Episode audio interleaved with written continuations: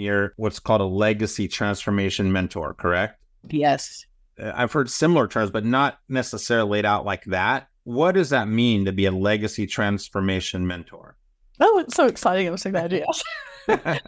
I think of legacy as being line extending generations as Christ in you. And so for me, you know, even if you just think of legacy as a line extending generations, well, the only way to get that line through and to continue on is with having all the right pieces to the puzzle, having them organized in one place, and guaranteeing it's communicated to the person that needs to find it. That was the crux, Gary. Man, that is what ate me alive as a paramedic. I'm like, how did these people not have it? But you're right. It was because of fear. You know, people, like you said, will do anything for love. Well, I think maybe people aren't afraid enough to lose the one they love. We need to get past ourselves and get out of our own heads and stop thinking about ourselves in this life.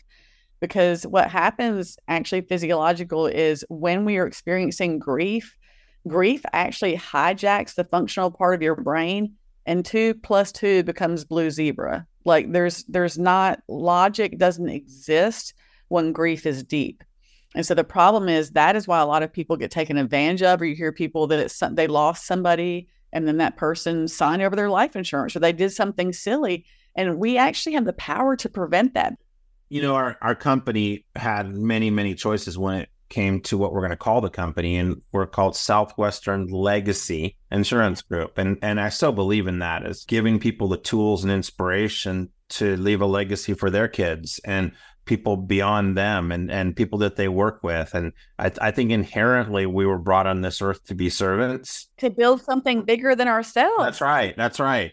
I wanted to ask you, what is a legacy game changer method? It's a five step method and it spells a word. It's spelled gives because as you know, we're on this earth to serve. So mm-hmm. it starts with gratitude, then it goes to intention to invest, but also flipping that around and investing in your intention. And then the V is vision. You have to have that specific goal of where you're going. And E is execution. That's where people fall short. They don't want to do the work.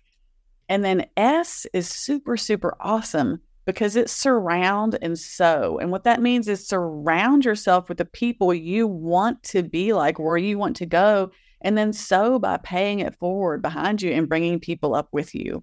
Yeah. So, two last questions for you. One is we weren't going to let you get off the show since we're about legacy. What does legacy mean to you? really it is that line extending generations as Christ in you. And when I think of that for me, like legacy to me is that line extending generations. And you can't extend it unless you have prepared a tool and unless you've found a way to have joy here and now, because that's the other thing. You got to create a life that's worth carrying on. If you're just walking around moping and all the time, like, well, oh, my gosh, I guess I better do this hard thing. Well, make it worthwhile living now and be sure it's guaranteed to be here. Have the right pieces of the puzzle in place. So to me, is that line extending generations, a joyful. That's awesome.